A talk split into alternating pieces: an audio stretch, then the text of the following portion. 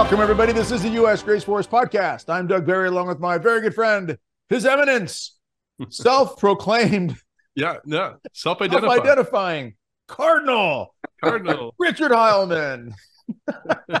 and with us tonight, we've got one of our returning favorites, Father Chad Ripperger, is going to be with us here tonight, and we're going to be discussing obviously what's been happening in the church, what's going on in the world, and the incredible, most recent development of just tragedy and chaos, and that is what happened with Bishop Strickland and how really should we respond. There's a lot of controversy about what we should and shouldn't do, what's going to be fruitful, efficacious, and so forth. And we're going to break that down. Father Ripperger is going to help it, and Father Ripperger's got a great new book. We're going to be breaking that open up a little bit as well. And everything, of course, begins with prayer. Father Heilman, I'm sorry, Your Eminence. All right. In the name of the Father, the Son, the Holy Spirit, amen. Amen. Saint Michael the Archangel, defend us in battle, be our defense against the wickedness and snares of the devil.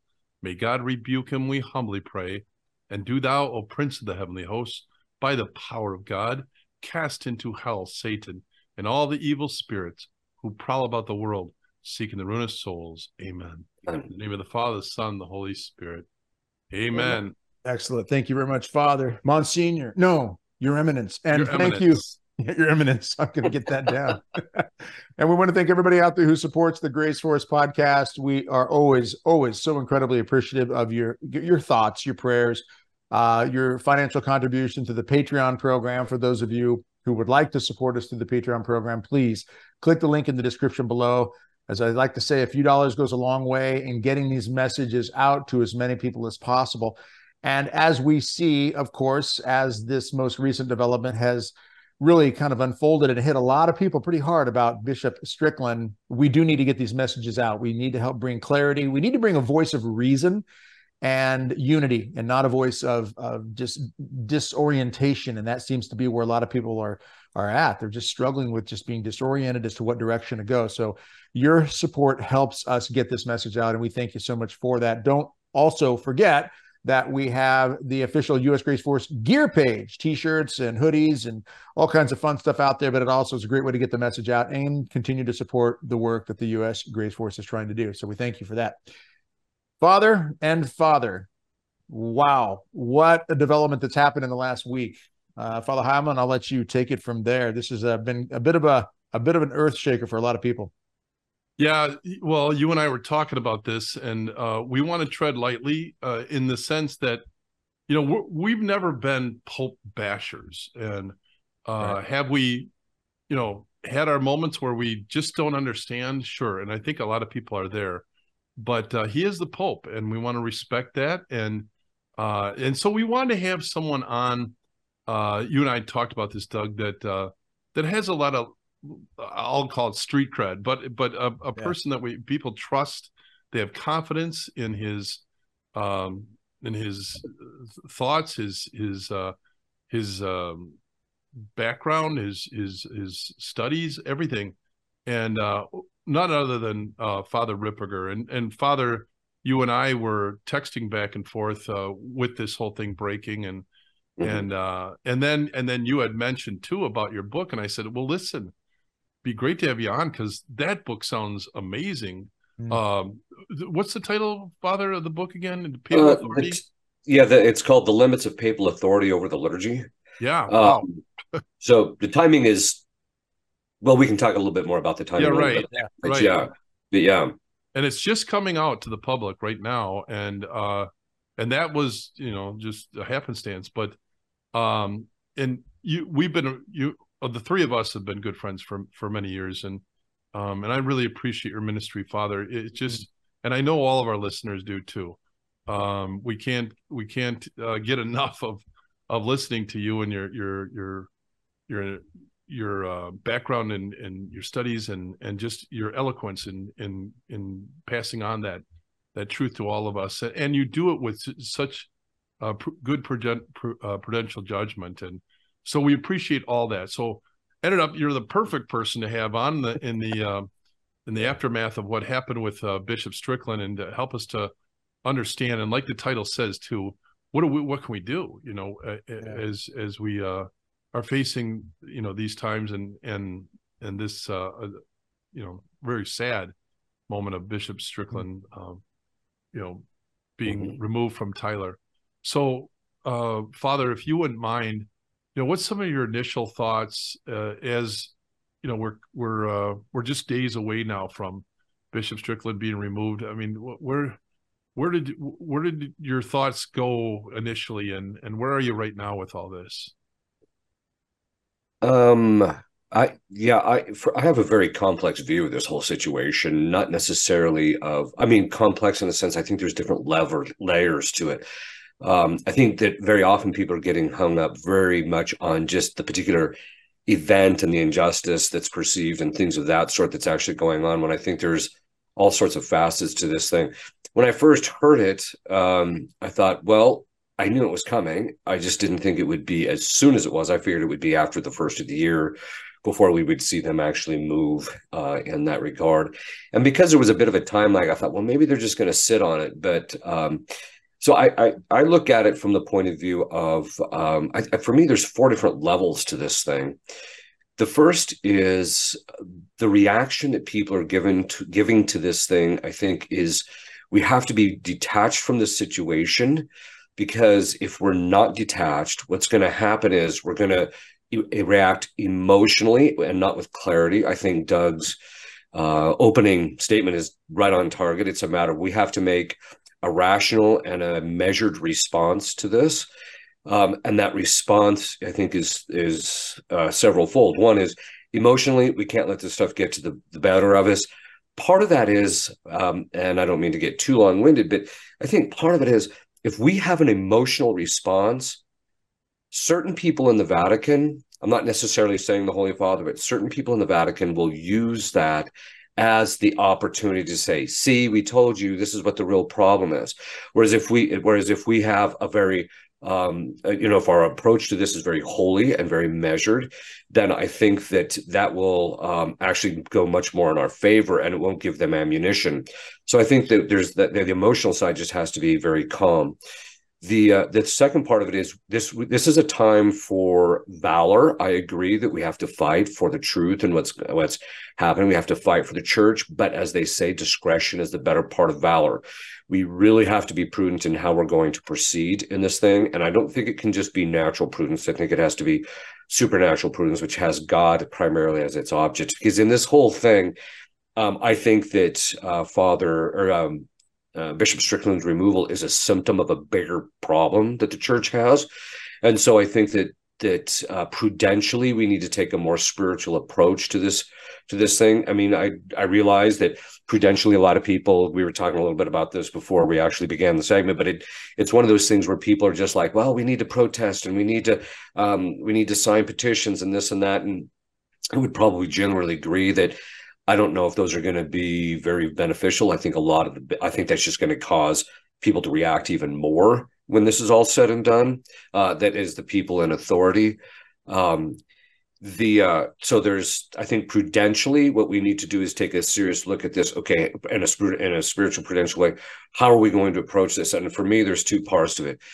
The first is a, there's a positive, and then the second one is the negative.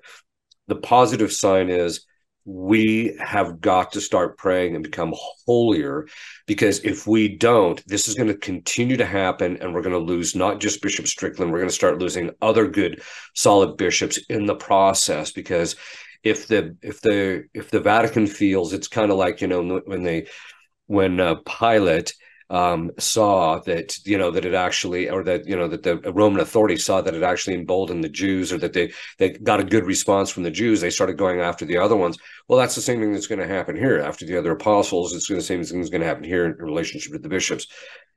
So the the main thing is we have to grow in holiness and i think that's something that we can discuss off and on throughout the course of this because um, as many of you heard me say i think the fundamental reason he was removed is a symptom of the bigger cause, which is we get the leaders we deserve and we're not getting the ones that we would like. Mm. I mean, Bishop Strickland is one of those that we everybody loved. We wanted him to be around, and we were not as holy as we should have been. And as a result, we she, God took him from us. You know, it's very similar to uh, Jesse Romero just tweeted out that he thought that it was very similar to Joseph, right? Joseph was taken away. They sold him off into into slavery, but in the end, he is the one that ends up becoming the the one that saves many people. But anyway, the point being is is that uh, I think that we have to we have to start working on holiness. I think that's something we can talk about.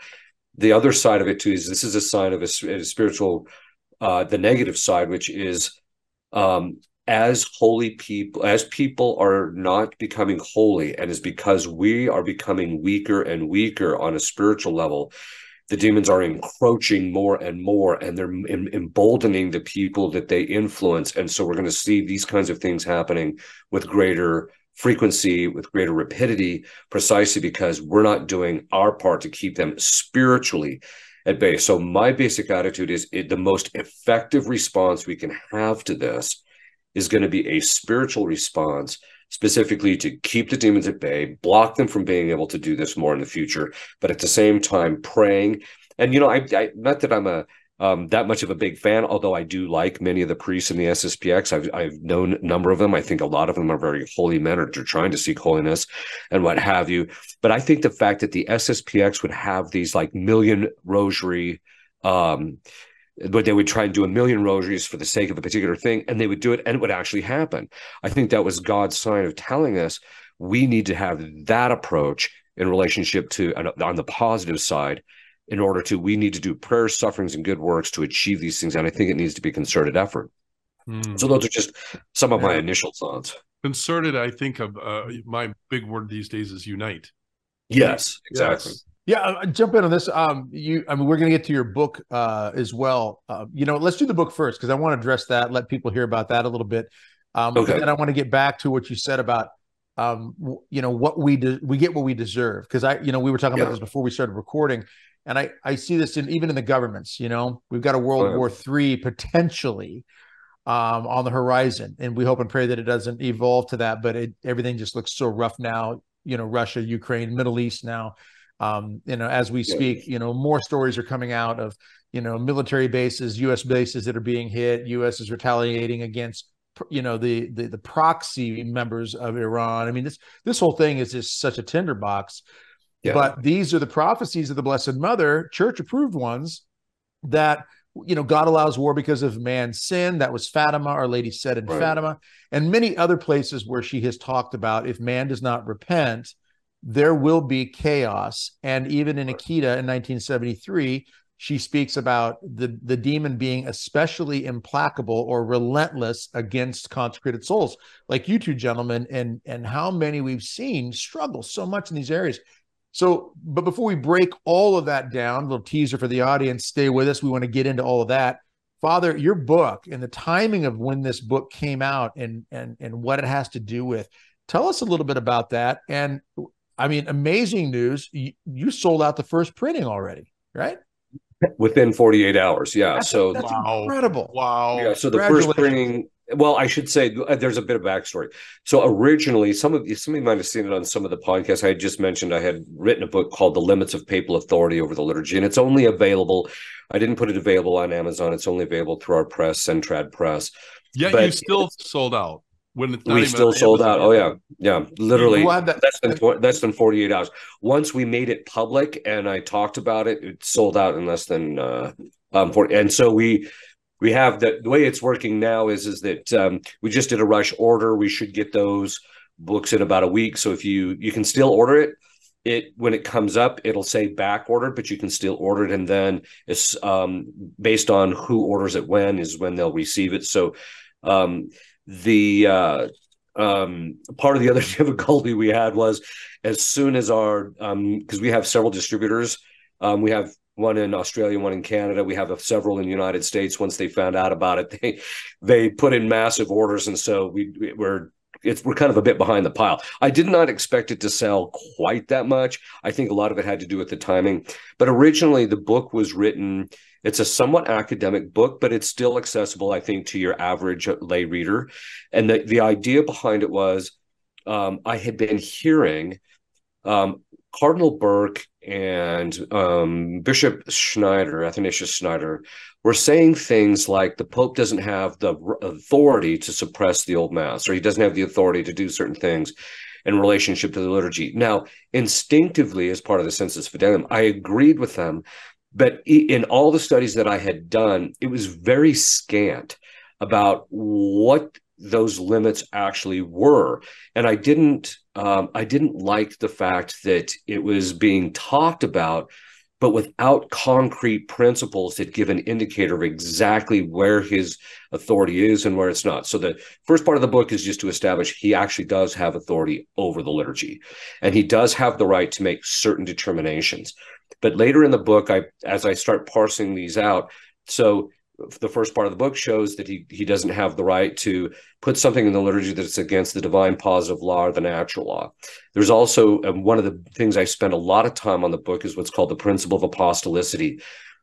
Christ told the apostles, and Christ himself initiated certain things that were to be in the liturgy. So, if Christ, the entire tradition of the church, and this is what I show in the book, the entire tradition of the church is very clear. If Christ put it, if Christ said, you know, do this in commemoration of me, but then also if he commanded the apostles to put something into the liturgy. So, for example, one of them is that he ordered the apostles to put in a preface into the liturgy. This gives an indicator that actually, by the time it comes out from the apostles, it's not what the modernists have been telling us for the last 100 150 years that the liturgy in the beginning was very amorphous and there wasn't a whole lot. No, it was actually fairly baked. I mean, there was still a lot of development that occurred, but it was fairly baked as it comes out from the apostles. But if it came from the apostles, the entire tradition church said that not even the Pope had authority over the, that element to change it.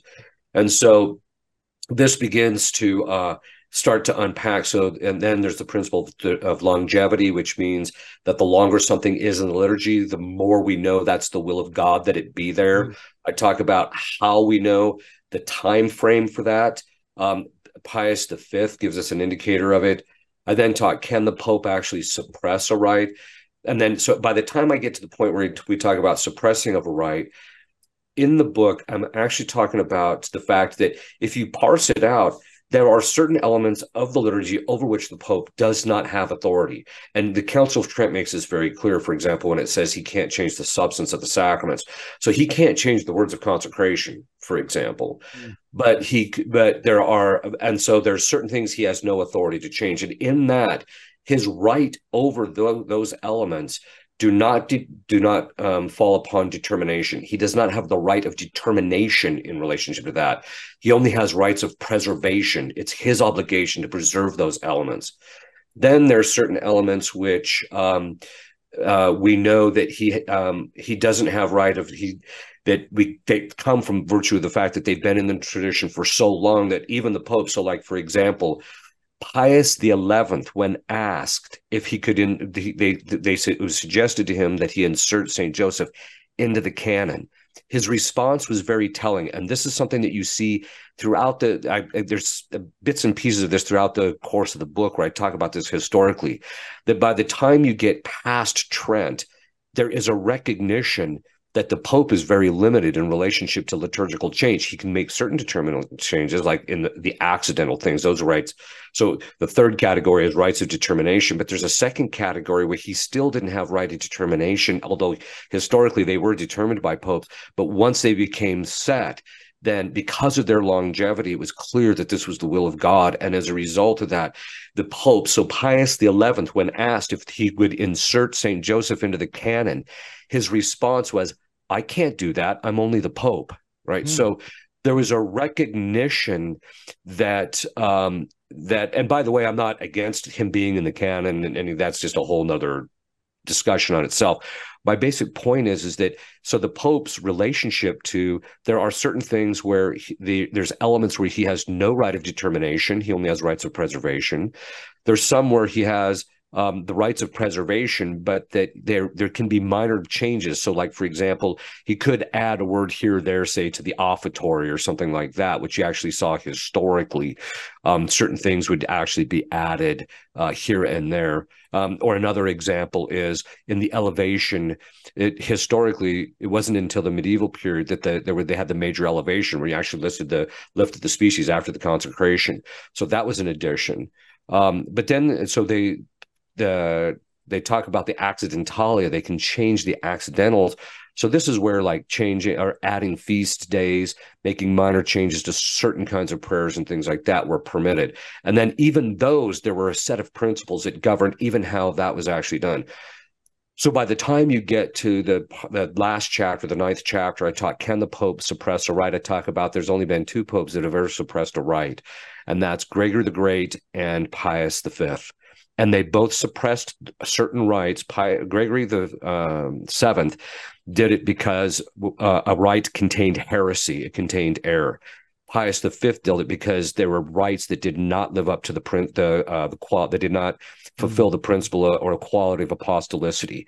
And even though it was a 200 year mark, there's a specific reason why he does that historically, but that's the cutoff because it's at that point that you start seeing things get into the liturgy that did not fulfill those requirements. So the point is, I lay out the principles behind what, what the actual limits of the papal authority are based not on speculation, but on what the popes have said, what the councils have said, what the saints have said, what the fathers of the church have said, how this stuff has been handled in the past. I also address the question about quo primum and the principles that undergird quo primum, because that's where the real issue is. Because quo primum, if you read it in Latin, is actually a juridic document, not a doctrinal document, but underneath it are doctrinal principles like the principle of, of longevity and the principle of apostolicity. Those are the things that he uses to demonstrate this is why any priest can say this mass. So, anyway, the point was I, I just wanted to be able to initially, and then I'll, I won't try and hog the, the, the camera here, but I, I initially just wanted to get the principles behind when, you know, when Burke would say the Pope doesn't have that authority. I agreed with him, but I, I, I didn't feel comfortable saying that publicly without actually knowing the principles that undergird it and I could back it up based on principles. And so the book doesn't go into a lot of conclusions. I'm not there to attack the new mass. I, am not there to um, to do, you know, to go after certain elements. I'm just there to show these are the principles that govern the liturgical change throughout the history of the church. And this is how, this is why the Pope is limited in these areas, but then has authority and change, make changes in these. And so that's kind of the um, I behind the book. But the idea was to indicate that the Pope can't just do whatever he pleases, as uh, Pope Benedict himself said. Right? He can't just do whatever he wants. He's he's bound by certain things, and Pope Benedict would have understood most of the stuff that's in this book. I think it's just he never really talked about it, or he did in in other ways. So that's kind of the idea behind the book. I think it's somewhat timely because I think that the um, what we that basically traditionis custodes was to the liturgy what um, Bishop Strickland is to the episcopate, right? And I think that we're just kind of seeing it's two things. It's they're they're hmm. but that but the but the uh what's behind them I think is basically the same. So yeah. You know, I I'm listening to you, Father, and um I'm just thinking, you know, the poor laity. I think they're punch drunk because uh, yeah. what went through my mind is uh, the motu proprio from Pope Benedict of July 7, 2007, which I always thought was pretty cool. Seven seven seven. Seven, yeah. But, uh, I wonder if he did that on purpose. I don't know, but anyway, um, that that that uh, basically released, freed up uh, yeah. the practice of of the uh, the traditional Latin Mass, and then just a few years later, it seems uh, there's this suppression of of it, and I it just you know, and we want yeah, to respect I, papal authority, but you know, which which is it? Uh, you know, is is and it is like a personal taste thing almost. You start getting into yeah. that. Uh, well, that's exactly why I went into well, that's exactly why I went into the principles of the thing because yeah. I think because all of the lay lay people that I've had read this that were non-academics, every one of them said this is the first time it's made sense, and so now if I hear something, I know whether it's justifiable or not. And I think that um, Pope Benedict. Pope Benedict, in that motu proprio, was just reflecting what he understood to be the tradition of the church in this matter, or how it was always understood. And I think we're seeing a situation where that it's not necessarily the case, it's only understood. So when I first wrote this book, it was actually to circulate it among academics and certain clergy to get their feedback and to see what their general principles. I got virtually no feedback because they're just like, well, it's pretty straightforward. I don't know how you're going to argue with the thing. And uh, and they didn't really have too much to add as far as the principles. Although I consider this book kind of a seminal book in the sense of it's there to spark the discussion about that so that when this happened um, to uh, uh, Bishop Strickland, I was already on the cusp of releasing it anyway. I had been discussing it internally among my community. We were, pre- I was pretty much, it was just a matter of when. And then it, the timing was uh, fortuitous, I suppose, in one sense, but I didn't, I didn't really intend it fully that way. It just says, well, I, I'm releasing it anyway, and I might as well just do it now because I think this will help people to realize that the Pope is limited in what he can and cannot do and it helps i think calm people down a little bit so that they you know when they see stuff happening they can kind of back up and say okay i can have a rational response to this. I see what they can and cannot do. And a couple of things. One um, why is this an important book for the for the laity especially and for anybody really to read? I know you've talked a lot about how with things really unraveling the way it is and the way they are in the church, the need well, for think, us to be better educated. Yeah, I, well, that's it. I think that's what it is. I think that we're entering into a time when, I mean, we've heard the talk from the Vatican how there's talk about actually suppressing this rite or making it eventually that you can't do it or mm. or restricting it even further. And so, even when you understand the principles behind this book, you realize when they can and cannot restrict certain things. Mm-hmm. Um, and uh, the principle, I don't, I deal with it only in relationship to the mass. I don't deal with the relationship to the rituale Romanum, the ritual where the sacraments are. I don't deal with it in context of the pontificale, or the pontifical masses, although I think the principles apply there as well. I think it's just a little bit more, and it's far more involved historically to show where certain elements in the in the various sacraments came from, and same with the pontificale. But I think the main reason that I give, I'm, I'm putting this out is so that people will be educated so that when these things happen, they can be at peace in knowing what they're doing mm-hmm. instead of just having kind of a visceral reaction or an emotional reaction, which I think we're seeing among a lot of the Catholics uh, in relationship to, for example, the removal of Bishop Strickland. But also, you kind of saw that same kind of a thing when Traditionis Custodes out. There was just kind of this blow up and, and, and visceral reaction and you still see people having that visceral reaction and i don't think that that's helpful helpful on any level frankly. Can you give a quick synopsis of what that is for the audience who might not have heard uh, what what we're talking about? Yeah, so basically what it came down to is, is that the Pope basically restricted its use under certain circumstances, and that he basically said that the new mass um, was the uh, I should say when it when it came out and it said that the that the the the new rite of mass is a unique is the unique expression of the roman rite. I actually laughed before i had a chance to read the italian. So i'm fluent in italian and i finally got a chance to read the italian and found out it was the word unica which actually means the only not the unique. Because when i heard unique i started laughing. I said well it's actually true. It's the only rite that can't it's the only rite that exists in the church today that cannot trace itself back to an apostle. So i'm like well there that's true. But when it comes to um uh, but it's the only expression of the Roman Rite. And I said, well, that's just not true either because of the fact that they continued to allow the old mass. So it was a matter of restricting the um, the use of the old mass um, and sacraments. Um, although I don't think that the I do agree with the canonists that it didn't restrict the sacramental use as much as that uh, Cardinal Roche wanted to say. Um, and there's been some public discussion of that, so I'll let people and Cardinal Roche hammer that kind that thing out.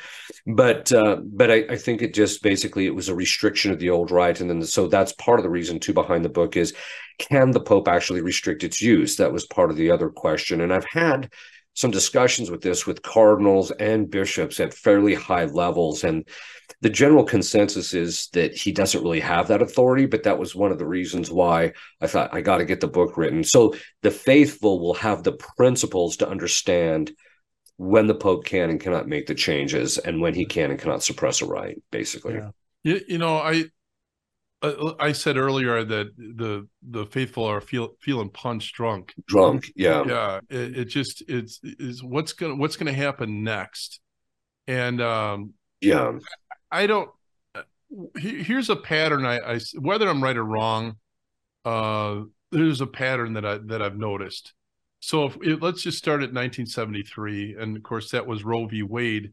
Uh, during that time, of course, it was the um, apparition of uh, Our Lady of Akita uh, that year too. Also, the American Psychological Association released that uh, you know homosexuality is no longer considered a disorder. Right. All in that year. So there was this 1973 and then i just noticed there was a 20 year period and why do i call it 20 year because there was a moment when this um, dominant influencer for the Catholic Church, EWTN, went full on orthodoxy almost in a moment. And that was when the classic rant of Mother Angelica. And she oh, just yeah. went, I've had it. And she just let the liberal bishops have it because for 20 years, at least, that's kind of if, if we look at history, it was post Vatican II, but they really got their their their goodie list going right in the early 70s there. Yes, right around right. 1973. And um, vocations crashed, uh, uh, convents emptied out, and um, you know, and I don't know, it, it, just people took took a lukewarm approach to their faith, and um, we kind of lived through all that. Seventy three to ninety three, and you know what I'm I thought of too when I when I think of this too is that that quote that I just love, and I brought it up here so I could I could say hard times create strong men, strong right. men create good times. Good times create weak men. Weak men create hard times. So this 20 year period now stick with me just for a second. So uh, then you hit 73 to 93 well the other thing that happened though is uh, john paul ii came in. And this is my take on it. He didn't do a lot in pushing the orthodoxy of our faith the deposit of our faith. You know what he did? Instead he he, he built an army around him. And it, and and it was really in 93 that he got a big army at that mo- moment. He got a he got his army behind him. And if you guys uh, you know i don't know if you're old enough to remember but i do. I was ordained five years of priest in 1993 and prior to that i was like uh, uh I, I, don't know i wasn't like a, a flaming liberal or anything like that but i was casual uh but but something happened and we were glued to EWTN in the 90s. I mean, we we were fascinated with it and we couldn't get enough of it. That was just kind of going on.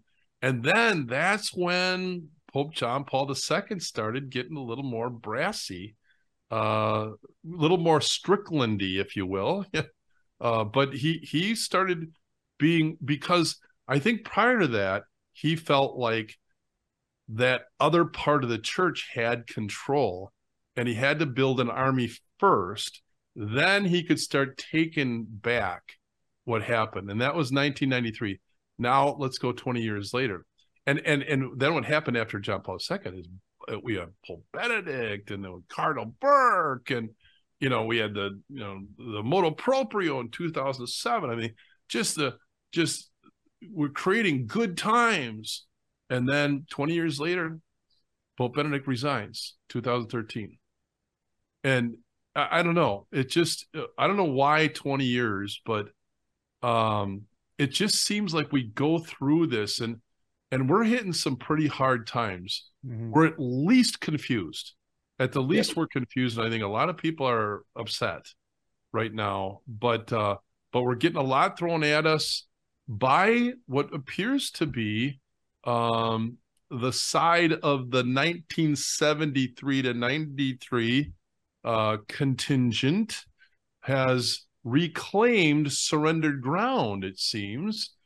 Yeah. And we we have to sit down and shut up, or we're going to get canceled like fill in the blank, you know. Uh, uh, right. if, if we dare try to stand up, I don't know. So I'm I'm babbling here I don't know if you find that uh, that interesting or not, but I I did. Father, can you comment on that? Yeah, actually, I I think the word punch, the phrase punch drunk, is actually kind of interesting because I think it's true. I think what's happened is is that um, it's kind of like you said, it's kind of going back and forth, and then and the last um, few years, it just seems like we've been taking hit after hit after hit, yeah. and it and um, but it so when you're punch drunk, you have to re- go back to the corner and get the smelling salts out, right? I mean, right. that's that's how you get your clarity back is by getting the smelling salts out. Where there's two smelling salts. The first is the Orthodox Catholic faith, which means you have to study it and you have to know it and you yes. have to know. This is why I keep telling everybody if you don't know the limits of papal authority and you don't understand how the church understands this, because you see two people, there's two ends of the uh, the uh, um, uh, the spectrum. There's those who say, well, the Pope can do whatever he wants, and that's just not what the church. That's not Catholic thinking. That's not what the Vatican I said. That's not what the church actually says. Um, and the, even the popes historically never thought that. Then you got the people on the other side who basically are, you know, uh, it's basically saying he can't do this and he can't do that and he can't do this when he legitimately can do some of those things. So it, the real issue is the smelling salt is you're going to get your clarity by having clarity about the church's teaching precisely what those are in this moment and the principles behind it. The second smelling salt is holiness. Yeah. We have got to clear our head. And by that, I mean, we've got to stop being worldly. We have to stop being sucked into every little thing that happens in relationship to what's going on in the Vatican. And this is something I mentioned in the other podcast, which is, you know, historically, the average layman in the medieval period probably didn't even know the Pope's name. And if he did know the Pope's name because it was said in the canon, he probably didn't know much about what the guy did unless he did something that was significant and the priests were talking about it. But the fact that today the guy sneezes and we actually know, you know, how much barometric pressure he released in the process right. and all of this is just not healthy spiritually.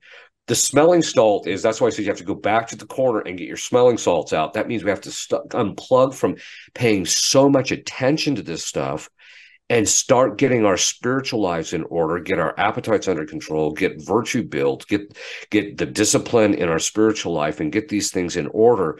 And then from there we can start then we can step back into the boxing ring. Yeah. So that being said, I think that's one of the reasons why people just have to really start working on holiness. And I like this the word you said united. I think we have to unite in that holiness in doing the things we need to do so that we can merit, you know, good and holy bishops, or that at least that we can retain the ones that we have. Your holiness and uniting is is exactly that would be the best way to describe what happened post uh, Mother Angelica's rant. I mean, they donned the new habits. They started talking about the Blessed Mother more. They had mm-hmm. more Eucharistic adoration. They had more reverence in the liturgy, and people were like, "Wait, what? Wait, this, this is awesome." I, I again, I, I, I just knew a lot of Catholics back then that were just like, everybody's talking about EWTN and Mother Angelica and uh, mm. and and this. We we we need that. We we need, and that's what they were pushing is holiness, and let's be united as as Catholicism, at least in America, but I think beyond. Um, so, anyways, uh, you're exactly right, Father. Uh, holiness and uniting right now. Yeah. Yeah, and I just think that as you know we've mentioned before, we get the leaders we deserve. Well, we also when we have when there is a good leader, he's going to be taken from us if we don't continue meriting him being over us. And this is, um, I, I mean, I have no idea. I feel I actually I have a lot of compassion for the people in the diocese of Tyler, Texas, because I'm sure it's very there's a, a, lot of upheaval and there's a lot of difficulty and suffering that these people are going through. But in a certain sense, too, is that Strickland had become kind of the representation of that unity because he was a unifying principle. He's not the unifying principle, but he was a unifying principle. And I think that now that that's been taken from us, it's a sign that okay, then we've got to get our act together so that we can um, merit good leaders again. Yep. Yeah, I mean that was a key thing I wanted to get back to, and you just addressed it is the fact that we do get what we deserve. Um, God does see what we're doing and listens to to uh, our our complaining, our ranting, or our prayers. Um, and I'm so I'm glad you addressed that, Father. Then let's let's get to the real heart of this. Then is what should the lay faithful do? Um, there's all kinds of conversation. In fact, as we're here, I'm looking at a news article on my other monitor here, uh, written from Religious News Service, saying that you know um, an American bishop gets a deserved he ho uh, from. Yeah. The, I mean, there's all these attacks still going on that, and, and it's and everybody's an expert. By the way, could you address this point before we get into what the lay faithful should do? we are wasting so much time, I think, oh, just around like, oh, and I know this, yeah. and I know this, and there's a lot of I just like I don't know if it's like judge judgmentalism of I understand what's really going on here, and I'll be the first one to say I don't have any clue what's going on on some of those levels. I can have a hard time figuring out what God's telling me to do. You know, I mean, can you address yeah. that whole world expert and we debate ad nauseum now as if we are experts? Well, yeah, I mean, the first historically time that we actually saw Doug was actually with the Protestants, right? Because the Protestants said the Holy Spirit will enlighten you directly. Mm. Well, that just moved the standard for objective truth regarding religion from external objective um, teaching, which the magisterium would teach us, to the internal thing. Well, that was the principal foundation of modernism. So, what that's a sign of is, is that modernism has become completely entrenched in even the best people's thinking. Mm. By that, I mean in the sense of the people who are trying to lead a good Catholic life and them, but they barge in in areas that they know nothing about.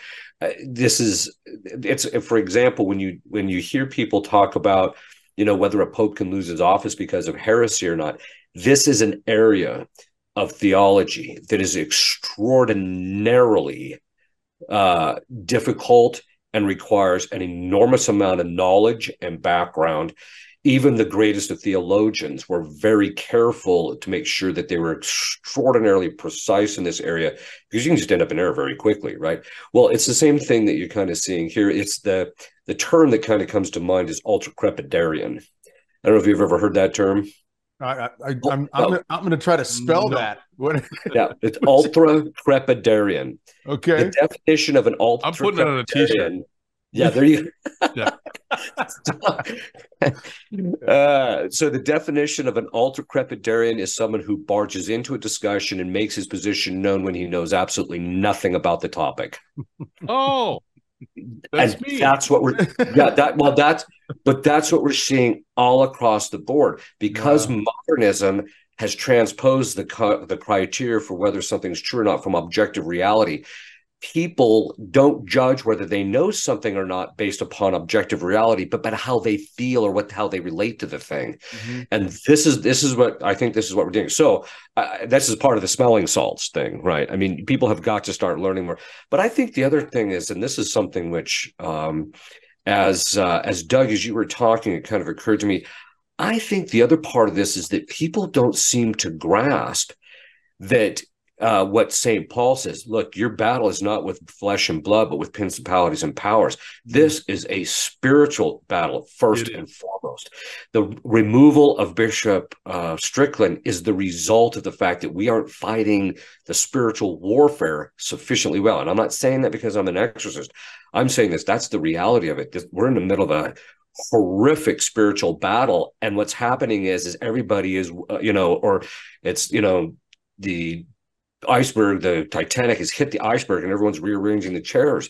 I mean, or people are just uh, squawking about whether, you know, um, you know, we're in the middle of a spiritual battle and they're worrying about whether I should use 556 or 762. I mean, it's just, you know, just like what, you know, what is right. just get the gun and start shooting is what you want to tell people. But yeah. that all being said, I think that the real issue is um, it's a matter of we're not addressing this as a spiritual battle. And in the spiritual battle, the first thing you have to do is make sure that you are a disciplined enough soldier to engage in the battle that you're just about to go into. And people aren't there, I don't think. So, Father, you know, with the this boggles my mind, and and so maybe you can help us understand because you just call it a spiritual battle, and, and so it is. Hmm. And one of the w- ways you can tell it's a spiritual battle is what's happening in the church, what, what we've been talking yeah. about, is happening in the culture. Oh yeah. And, and we, for for lack of a different, for lack of a better way to phrase it, but it's called a woke ideology, is emboldened yeah. right now, mm-hmm. and right. in, in in tyrannical form, is right. coming in and saying you will do this, or That's we right. will persecute, we will punish you, we will cancel you. You you got to do this, and but it, it's happening in the church and the culture at the same time. What's going on? That's right. Well, I, have mentioned this in other. Uh, I think I might even have mentioned this in a prior podcast, but I always tell everybody they used to have this phrase uh, back in the day, back in the tradition, which as the church goes, so goes the world. Mm. So, for example, the removal of Bishop Strickland, that sh- that was God's way of telling us that this particular problem of removing your uh, that that that evil people removing their enemies or that people who are woke who are on the side of liberal policies or those things that are contrary to church teaching um, they are the one and so they will remove the man who stands as Yes. the exemplar to that. We see that exact same thing happening in the public sphere, where we see people being removed from office or taken out or what have you, or sued or whatever the case is, precisely to punish them for having done the right thing. Right. Well, it's happening in the civil sphere because it's been happening in the church for decades. Mm. And this is so we're not meriting the grace in order for this to um we're not we're committing the sins. That means the grace isn't getting into the world by means of the catholic church because as the church goes so goes the world. It's, this is just a precursor and i think this what happening with bishop strickland is really a sign to us from god and not to get too um charismatic about this but i think it's a sign from god telling people you got to get your act together. This is the state of the church. This this was showing to us this is why it's bad in the civil author- uh, civil affairs. This is why it's bad in the world, and this is why this is an indicator of what's really going on in the church. And we have got to get our act together, or it's going to get even worse. I think. So then, based on that, and and you know, really the title of this particular episode is what can, Can or we- what should we faithful do in a response here when you've got people saying no, don't protest. Yes, protest. Let's do petitions. No, not petitions. Yes, let's just pray. Well, prayer, fasting, there, you know, what can we or should we do? I've always told people, look, God's going to inspire different hearts in different ways, but everything's rooted in that spiritual piece first. But Right. what do you think after that, then, Father Ripperger, is good for people to hear? How should we respond? Well, I think the principal thing is, as you just mentioned, it's a spiritual thing. Get your spiritual act together, get to confession, start growing in holiness, do the things that you need to do, start waging the spiritual battle in your own foxhole, right? Mm, and start yeah you know don't don't be worrying about what's happening over in Tyler Texas so much although we should be praying for that. But but you know worry about what's going on in your own family. Get your families in order. Get your families become holy because a strong holy family is a is is a force to reckon with i mean it has a tremendous impact on the spiritual battle um, but i think if people they have to start rebuilding their families so they need to become holy. Then after that, I like Father Heilman's idea. I think that there needs to be a concerted, united effort, a prayer campaign of some sort to start petitioning God, begging God for good, solid bishops and for the mm-hmm. protection of the good, solid bishops that are still there. And so, because like I said, my concern is if if they see it's just they, they these the behavior is the same you see with demons once they realize that you you've responded in a weak temerarious way to what thing they just boldly did even though they know they're they're actually in the position of weakness even though you're not once they realize that then they're to then they're to push it even more. They're to push push their advantage even more. And i think that you're to see them start to come after this. So that being said i would like to see some type of concerted effort a prayer effort to where we start praying. It doesn't necessarily have to be anything majorly formal but lay people need to start praying every single day for the protection of their bishops the spiritual protection and the um, the natural protection for their bishops um, and also if they start doing that the bishops will start being more courageous too. I mean part of the thing is is we look at all this and we're like well there's nobody that's carrying the banner right and to, to advance this thing against the woke ideology against this particular thing. And if you do have somebody of course they attack them vehemently.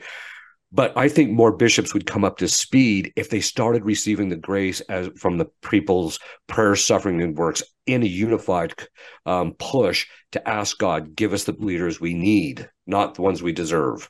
Do you have an opinion So about this is why this is why you're the perfect person to have on with this topic. The the gospel today is increase our faith. They said to Jesus, Um, if you had the faith of a mustard seed, Seed. you could Yes. say to this mulberry tree, "Be uprooted and planted in the sea, and it would obey you." A mustard Yeah. seed, You- Father. You, you know, if anybody believes in the supernatural, it's Father Chad Ripperger. Okay, uh, I deal with it all the time. yeah, yeah. right. you deal with it all the time. But see, I, uh, one of the uh, we're, we're in this middle of this prayer campaign right now, uh, forty days to peace through strength. But the the the, the Hmm. uh, petition is um, that there would be a supernatural revival in the church. Uh, Yeah. because we're we're in a Eucharistic revival. But what about the supernatural? Do we have the faith of even a tiny mustard seed? Because if we had just that, we could say this to this mulberry tree, be uprooted, it would obey. Uh, so, I, Father, uh, you're the perfect person to have on right now. We need a supernatural revival, and you're calling us to yeah. prayer, but prayer that yeah. actually believes that there is such a thing as a God of miracles, and, and that right. when we pray, something happens. Father? Yeah, uh, yeah. I no, I think you're absolutely right. I think it has a lot to do with the fact that it has to do with faith, right? We, I mean, I think that as priests, we can honestly say that one of the things that concerns us is the complete collapse or loss of faith among the yes. faithful. And that this is something faith, the mustard seed faith that believes in miracles. Go ahead, Bob. Yes. Yeah, exactly. That we're just not seeing that. And that's what people need to do. Now that means people need to make acts of faith. But you know, one of the biggest, and I think this is probably part of the lesson in relationship to what's happened with Bishop Strickland. And, and people say, well, why would God allow this? Or what's where is God in all this? But I think that it's the same thing that you see with people who are possessed. One of the things that every single person who's possessed who goes through a liberation process has to build the one virtue. There's a i mean obviously faith and hope and charity but the one specific virtue is confidence in god that god yes. will do the right thing. He will do what's best for you. Even if he's not liberating you right now he will do the best thing for you we need to have confidence in God that if we do our part in fighting the battle and doing our part, that He will always do what's right by us. We just have to have that confidence that, okay, this happened to you know one of our our, our favorite pastors in the church you know a great leader but the fact of the matter and quite frankly i think i think he's going to be freed up to actually go around lecturing and probably doing even more but th- that being the case i think it's we have to have the confidence that even in this, God will provide for us if we do our part. Yeah, I think the point you made earlier, you said that Jesse Romero had had tweeted about Joseph in the Old Testament there, and, and I think that's a, yeah. that's a great thing to remember. He gets thrown into a, a well, he gets sold yeah. into slavery, he gets accused of some sort of sexual harassment charge, gets thrown into prison, and he's called out by one of the most godless pagan men at the time, Pharaoh, and he is the one who interprets Pharaoh's dream. I always thought to myself, the people in Egypt must have thought, okay, Pharaoh's lost his mind. Horrible. Yeah, exactly. Had, had a dream, and then he's got this prisoner who tells him what it means. And now we got to start storing up food, grain, all kinds of stuff, a little bit of prepping there, people, for seven years. The whole thing would just yeah. seem crazy. And yet God used that whole tumultuous moment of Joseph to bring about this particular amazing role where he becomes second in command basically in all of Egypt. It's a phenomenal story of, exactly. of God taking something weird and challenging and turning it into something incredible. Um, so Father, quick, your opinion on um, like petitions and and marches and so forth. I mean, I love the idea of prayerful, holy, like rosary marches and such. But what what are your thoughts on that visible, kind of tangible piece that people feel they want to get involved in? Yeah, I, I think that I, I, think it's a good idea to have some type of visible, tangible piece. I don't know about the petitions um, or marches or things like that. I'm not. If you look at the woke people, it tends to provoke them more than it does change them. Right. And that's my concern about it. I'm not. By the way, I'm not trying to tell somebody they shouldn't do that or that you know that a group of people shouldn't march. But I'm just saying that um, the uh, but I do think there should be some visible piece to this somehow. Mm-hmm. Um, that the lay faithful need to make it known that they're, you know, uh, that as part of this the the sensus fidelium or the sensus fidei that they they see this as problematic and unjust, etc. That you know can be a good thing to do. Um, but uh, how that is done, I'm not real sure. Um, you know, when you when you're when you're beating demons up all day long, you're really not too thinking about whether I should sign my name to a petition or not. So because yeah. I just don't know how those things work. But that being said, I think that um, there should be some type of visible piece to this, but that visible piece has to be completely backed up by the spiritual component. Otherwise, it will fail and just make it worse. Yeah, great. Father, point. what's a what's a concrete suggestion you'd give to the faithful that are listening right now that they could go to have that mustard seed faith? The and I say mustard seed because it only needs to be that much in order for miracles to start happening yeah. in people's lives. How do they move from? Because I think a lot of us get conditioned to treat our faith life. And Doug, you talk about it a lot. of The punch in, punch out Catholic. You yeah. know, you dip your hand in, you do the duty, right? And it's in I, the way I put it, it's kind of like we treat it like a good luck charm you know, I better do that so the good things happen, kind of thing. You can see the tone of my voice; Catholic. it's a lukewarm tone. you know what I mean? Yeah. What uh, What do you recommend uh, listeners can do to to to break through into that mustard seed faith that that they can start uprooting mulberry trees with with uh, the the kind of trust and confidence they have in God? Well, I think that, I mean, I'm just thinking in terms of purely the mechanics of it. St. Thomas Aquinas says that when it comes to infused virtues, like the theological virtues of faith, hope, and charity, but also the um, supernatural infused virtues of uh, supernatural prudence, justice, fortitude, and temperance, he says we, we we are not their cause, so we can't increase them on our own. What we do is, he says, we perform the action to that, and then that causes a disposition in us for an increase in that virtue and then concomitantly god will infuse it. So basically what that means is, is that people have to start making acts of faith hope and charity making acts of confidence um, just on a daily basis. I mean on a, and on a habitual basis. I think that one of the biggest i think as i get older and maybe this is just the the the fact that I'm getting grayer and looking forward to retirement, which I'll never probably get to retire, but the more I look at it, the more I realize that the key virtue in all this, because as St. Thomas says, that charity is the form of all the other virtues, is that people just do not love God either at all or enough. Yes. And I think that we we just have to start yeah. telling him at regular intervals, I love you, I love yes. you, I want to be with you. And then he will infuse an increase in that love in yes. us. And yes. we need to just start doing that. Tell him, I love you and I want to do your holy will. Because if they truly love him, they won't just punch in and punch out. They're going to want right. to do these things. It'll give them the zeal. So, in fact, St. Thomas says that zeal is the effect of charity. So, uh, that's what I. That's my recommendation: is just start building the virtues and start telling God you love Him, which is charity, but then start making acts of faith and confidence. Yeah, and you know that's funny because a, a, priest friend of mine years ago, he's passed away now, had said to me, it, "When you struggle with loving God, just say to God, I know I need to, I should, and I want to. Give me the grace to yes. love you.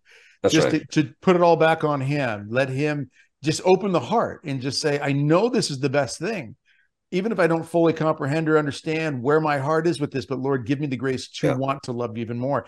And, and Father, I, I, just think that, you know, what you're talking about really, and both of you uh, fathers are saying is that this boils down to I mean, we can look at all the external pieces of this and the visible things that we see in the news, and with the debates and the arguments and the the the the the, uh, the movements that are coming out of you know shuffling positions around and this and that and that, and it all boils down to what. And I like that you said this, Father Ripperger. In our foxhole, what we're doing right then and there is the most important piece of our role in this world at the time. My duty, my family, what I'm doing right, right here and now. Does That's that right. sum it up? Pretty much? Yeah, yeah, I think so. I think absolutely. That's where people. That's where the foundation is built. You, hmm. doing all these other things isn't going to do anything if you don't have that built first. Yeah, yeah, yeah. That just seems to be such a key piece to help people understand. Because I know, yeah, and I would say this, and I, I had said this. I put a little video out earlier today on my own YouTube channel, and I, I basically use this example. I said, you know, we shouldn't be too shocked that this even happened, considering no. what we've been seeing over so right. many years now. But I will yep. say this, you know, if you ever live on a farm, and, and I wasn't on a farm per se, but I lived out in the country up in Nebraska, and I'm down here, and Tyler is my diocese now. But even down here in, in my backyard, if I'm going through a wood pile, just like up in Nebraska, if I'm going through a wood pile or or or something in the garage in the shed, I expect to see, I don't know, a mouse or a snake or something there. Therefore, when I see it, I'm not stunned and shocked and paralyzed and basically freaked out. And I think when we wake up in the morning tomorrow, if something else has happened, or there's been another shuffling of positions, and all of a sudden a Father Chad Ripperger or Father Heilman has been canceled for some reason, if so, something like that happens and people just, oh, I can't believe this, why can you not believe this? Right. This is the world we're living in where things are ramping up like this. Does that make sense, Father Ripperger, that we have an attitude so that we don't become paralyzed and stunned? Let's just expect that things will probably continue to to move this direction. What are your thoughts? Yeah, in my former uh, when I when I was in the fraternity of Saint Peter, which um, I still have fond memories of being in there, and I love the fraternity of Saint Peter. But when I was uh, and, and I, I, didn't leave them because I didn't like them. I left because I, I thought this was a God's will for me. But when I was in the fraternity of Saint Peter, my nickname was the Prophet. And the reason I was called the Prophet is because I would just look at it and I'm like, okay, there's a train on that side of the track, and on the other side of the track, same track, there's another train coming the same direction. These are going to hit right at some point right? And people are people would get mad at me because then the trains would hit each other, and I'm like, I wasn't the guy who caused it. I was just noticing this is what's coming down the pike, right? Yeah, yeah. I think the mistake that people are because people are so absorbed into their own emotional lives and that type of thing, and because they're not very sober.